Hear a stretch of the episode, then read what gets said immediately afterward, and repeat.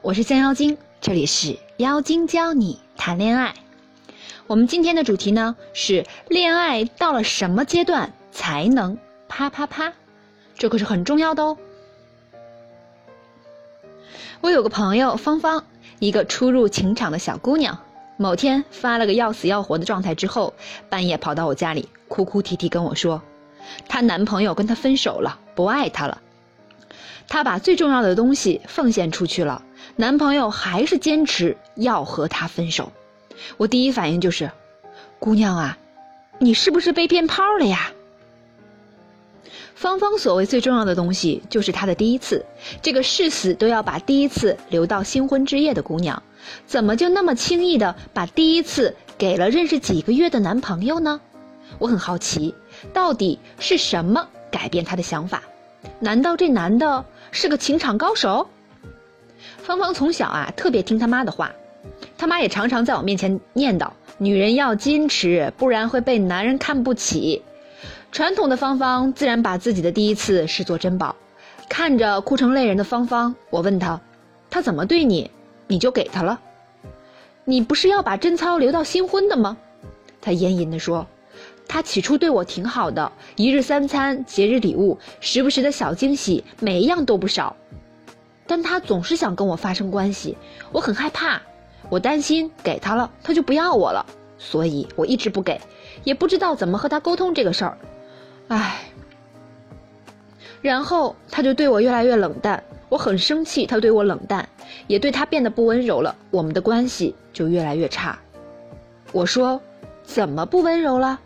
他说，比如打电话的时候说两三句我就挂断，也不主动联络他。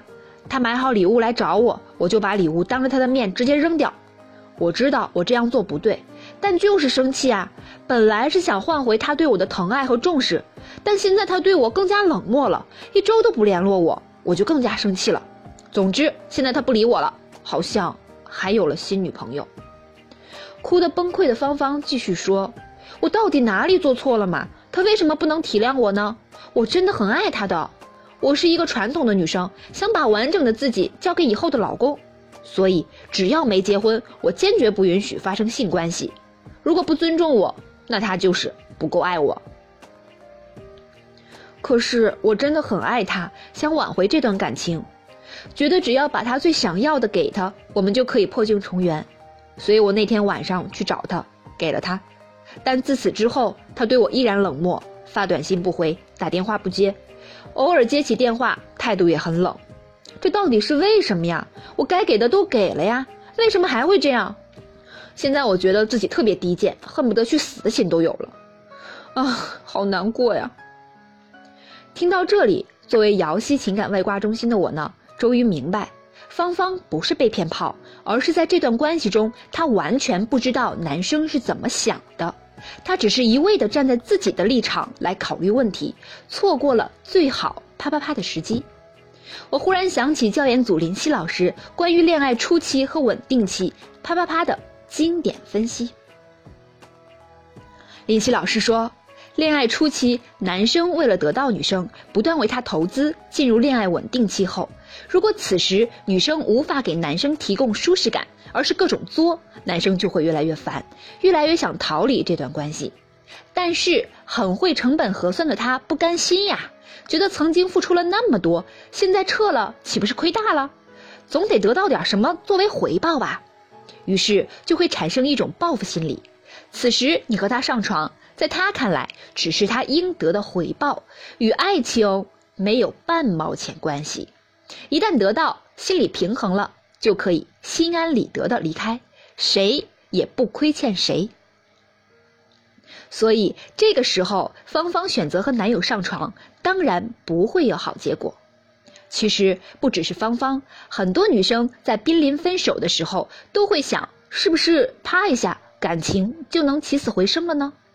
根据林夕老师的分析，如果你也和芳芳的想法一样，那就大错特错了。不但会遭遇分手，还会因为自裁底线。本来你觉得啪啪啪是要结婚那天，但却为了挽回自裁底线，而让整个人情绪无法自拔，真是太可怕了。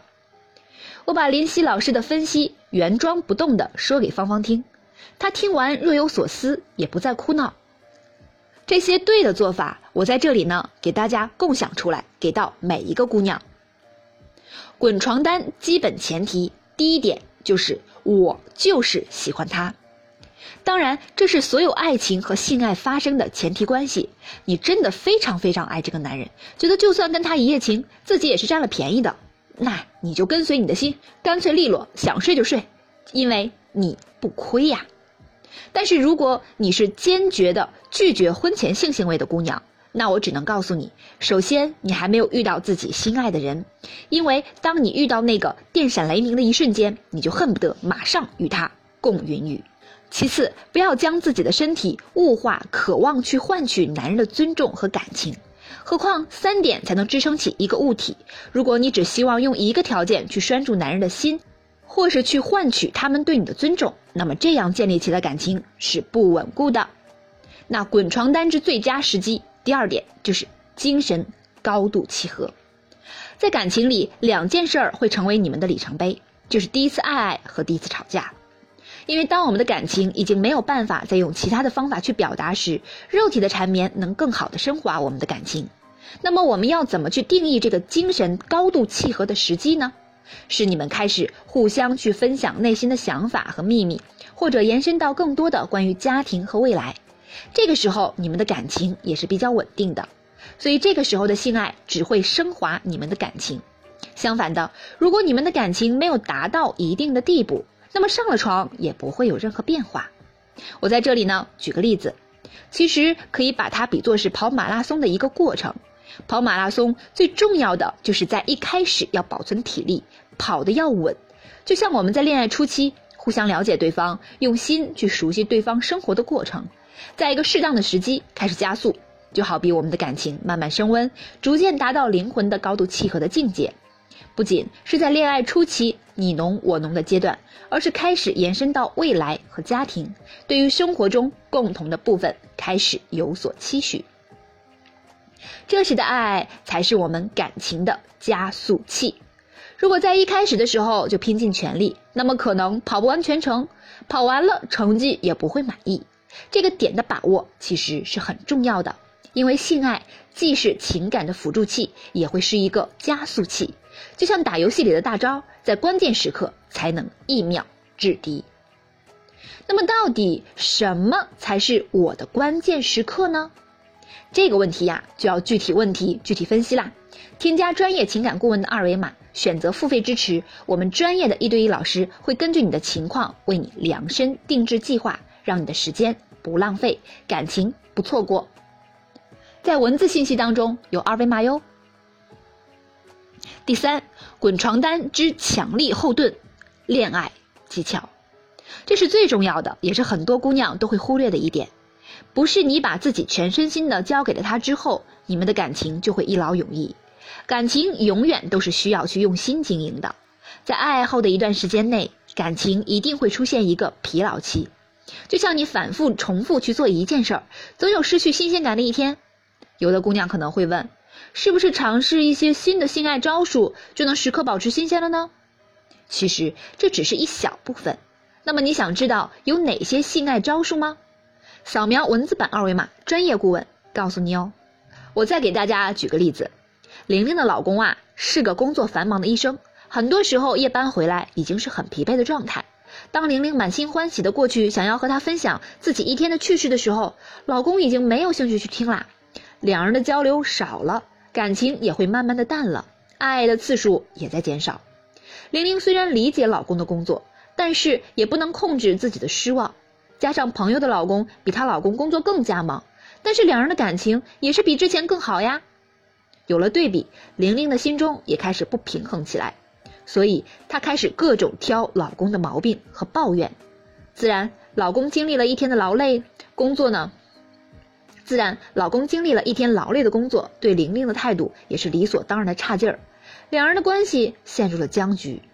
这时，玲玲找到了我们，经过我们情感导师的几番点拨之后，玲玲改变了对待老公的方式，学会给老公营造 S O D，再加上示弱撒娇，在感情生活中的活学活用，两人的感情慢慢回升了。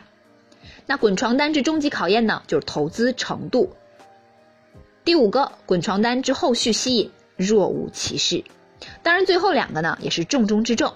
恋爱技巧可以指导我们姑娘在性爱之后稳固感情，而投资程度呢，可以让你更好的决定什么时候交出自己，才能实现感情中的利益最大化。在文字版的信息当中呢，我会提供两组学员跟顾问反馈报喜的消息，就是学习两周之后给我们带来的好消息。这个我就不在音频当中复述了，在文字当中大家可以去看一看他们的好消息，分享一下他们的喜悦之情。